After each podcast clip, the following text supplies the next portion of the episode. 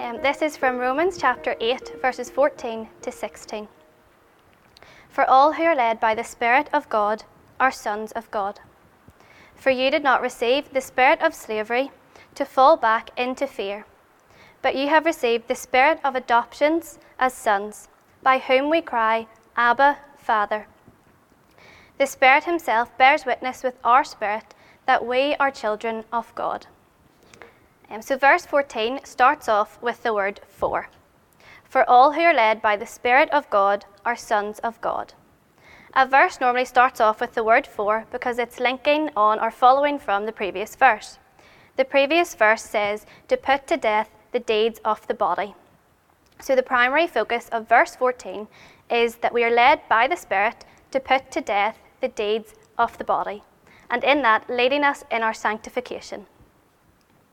Then, as we go on to verse 15, it says, For you did not receive the spirit of slavery to fall back into fear, but you have received the spirit of adoption as sons, by whom we cry, Abba, Father.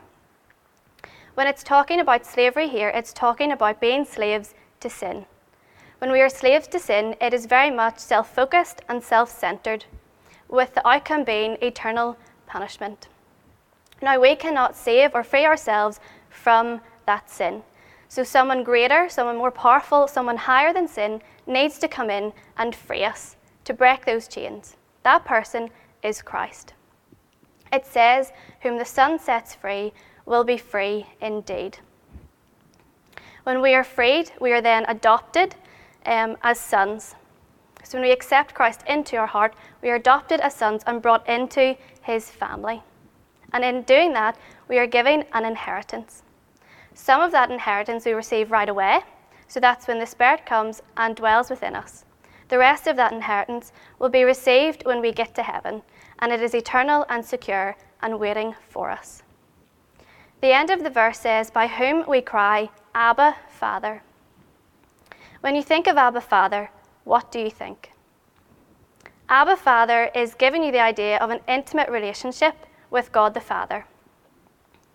He wants you to come and He wants you to bring all your worries, all your prayers to Him, big and small, no matter what, He wants to hear them.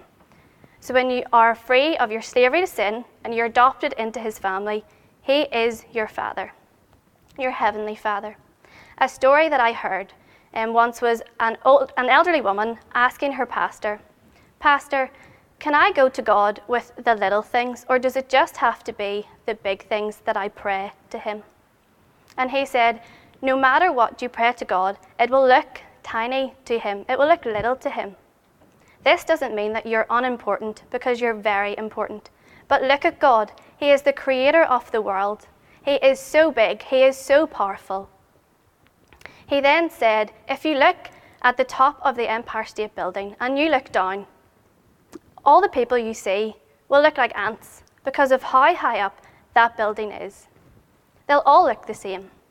So basically, what he's saying is you can come to God with whatever you think or whatever is on your heart. You can come to Him with the big and the small. Nothing is insignificant to Him. He wants to hear it all. As we follow on then to verse 16, it says, The Spirit Himself bears witness with our spirit that we are children of God. This is the Spirit assuring us of our salvation. We have salvation, and when we accept Christ into our hearts, we are born into a family. He is our Saviour, He is our Heavenly Father, and we are born again. And when we are born again, the Spirit comes and lives within us, working in us, moulding us, and shaping us into the likeness of Christ Himself. So, in summary, if we look from verses 14 to 16, we see that we were once slaves, but God freed us from that sin. He freed us from that fear. He freed us from that slavery. And He adopted us as His son. He brought us into His family, um, and from that we get that inheritance. We have an inheritance, an eternal security with Him and He wants us to go, and He wants us to cry, Abba, Father, and He wants to bring all of our prayers to Him. He listens. How amazing is it that the Creator of the world wants to do that? And finally, we have that secure foundation, that secure faith. We have that salvation, and we know that He really loves us, cares for us, and is our Father.